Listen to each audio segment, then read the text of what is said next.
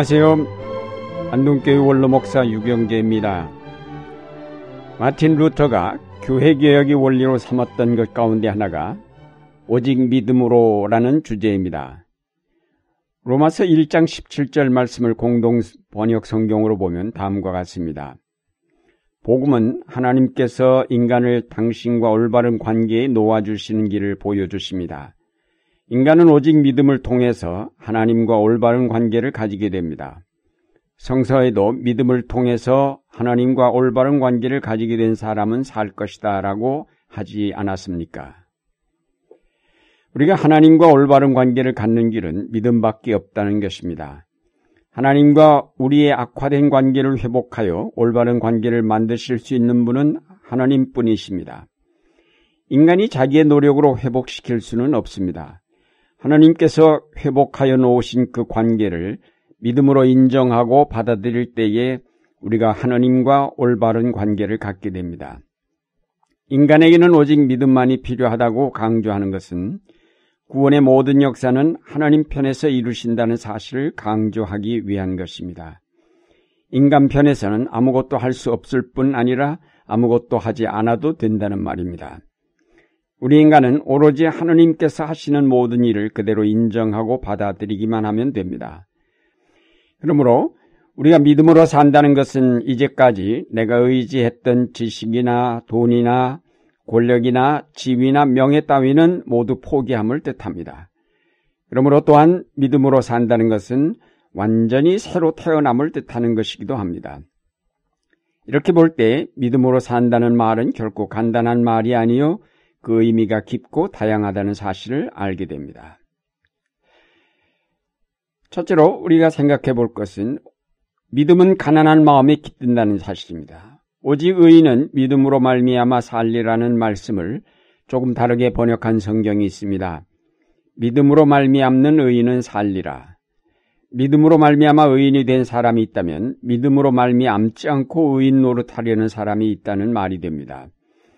예수님께서 말씀해 주신 바리새인과 세리가 함께 성전에 올라가서 기도한 비유에 보면 이런 대조되는 사람의 얘기가 있습니다.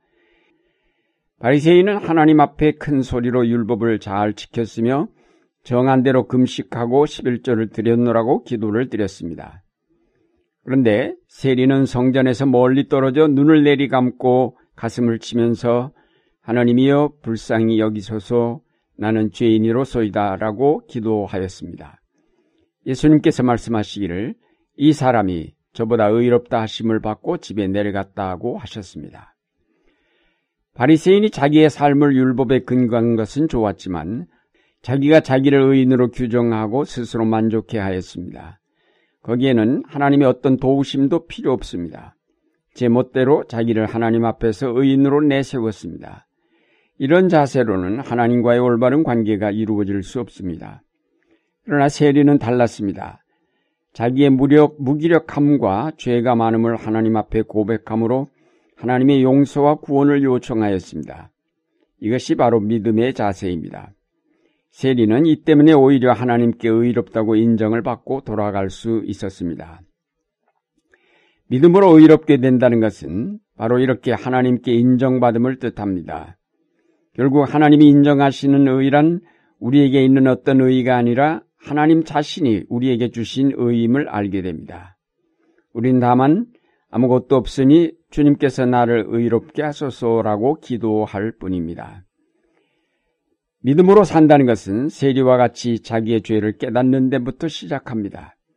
자랑할 것이 아무것도 없는 자신의 무기력함을 깨닫고 정말로 가난한 마음으로 하나님께 도우심을 간구하는 그런 삶입니다.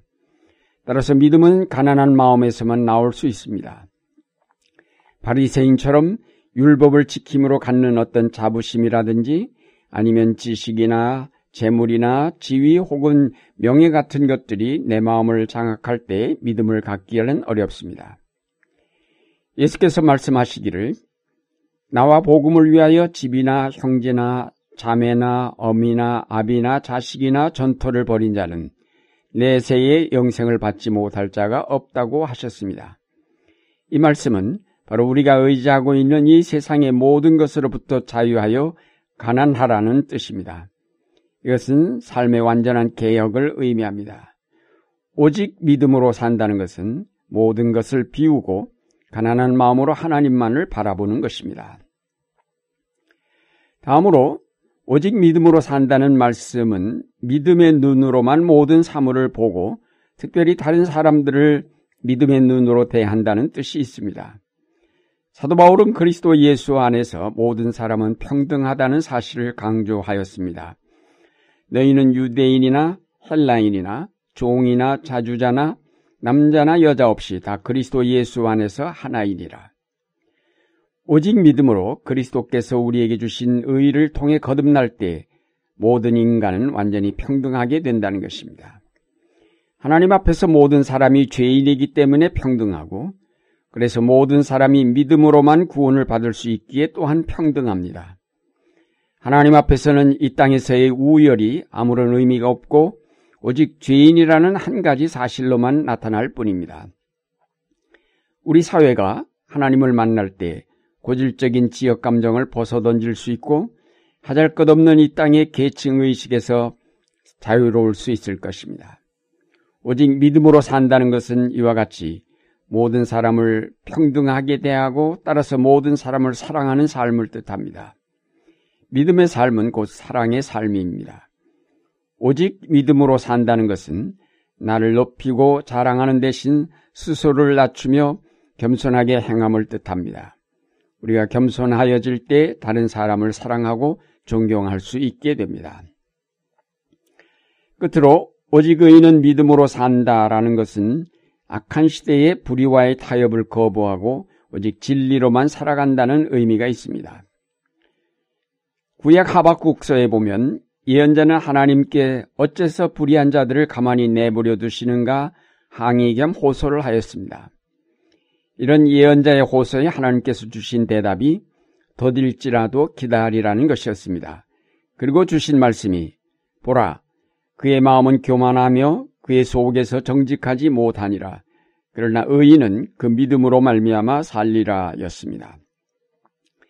결국 악이 발악을 하고 온갖 불의와 부정이 있다 할지라도 결코 네가 가진 의와 정직을 버리지 말고 또 하나님께서 반드시 불의를 심판하시고 의의 역사를 이루신다는 믿음을 버리지 말고 인내로 기다리라는 것이었습니다. 악한 시대의 의인이 믿음으로 살아간다는 것은 바로 인내와 소망으로 하나님의 의를 기다리는 것입니다. 그것은 곧 이 땅의 불의와 타협하지 않으며 어떤 고난을 당한다 하더라도 불의에 굴복하지 않음을 뜻합니다. 우리가 오늘날 오직 믿음으로 산다는 것은 이 불의하고 악한 사회 속에서 타협을 거부하고 진리 따라 살아감을 뜻합니다. 믿음으로 산다는 것은 온갖 거짓을 폭로하고 저들의 불의와 맞서 싸우며 여기에 의의 역사를 성취시켜 나가는 것은 생활을 뜻합니다. 믿음으로 산다는 것은 거대한 세력의 그 막강한 힘을 가지고 세계를 지배할 때에도 결코 낙심하지 않고 오직 하나님의 통치의 실현을 기다림을 뜻합니다. 믿음으로 산다는 것은 반드시 이 땅에 하나님의 의의 역사가 이루어질 것이라는 확신을 가지고 이를 위해 기도하며 노력해가는 삶을 뜻합니다. 사랑하는 여러분, 우리가 하나님과 올바른 관계를 갖는 길도 오직 믿음으로만 가능하고 오늘 이 땅에 정의와 평화를 실현하는 길도 오직 믿음으로만 성취될 것이며 오늘날 우리가 안고 있는 증오와 갈등을 극복하는 길도 오직 믿음으로만 가능합니다. 이 믿음을 얻으려면 진정으로 가난한 자, 겸손한 자가 되어야 할 것입니다. 그러면 하나님의 능력이 여러분 속에서 역사하실 것입니다. 이제 종교개혁 495주년을 앞두면서 루타가 내세웠던 오직 믿음으로의 원리는 아직도 이 세계와 우리 사회와 한국교회를 개혁하는 데 있어 유효한 것임을 인식하면서 오직 믿음으로만 행하여 하나님께 영광을 돌리시는 여러분의 삶이 되시기를 바랍니다.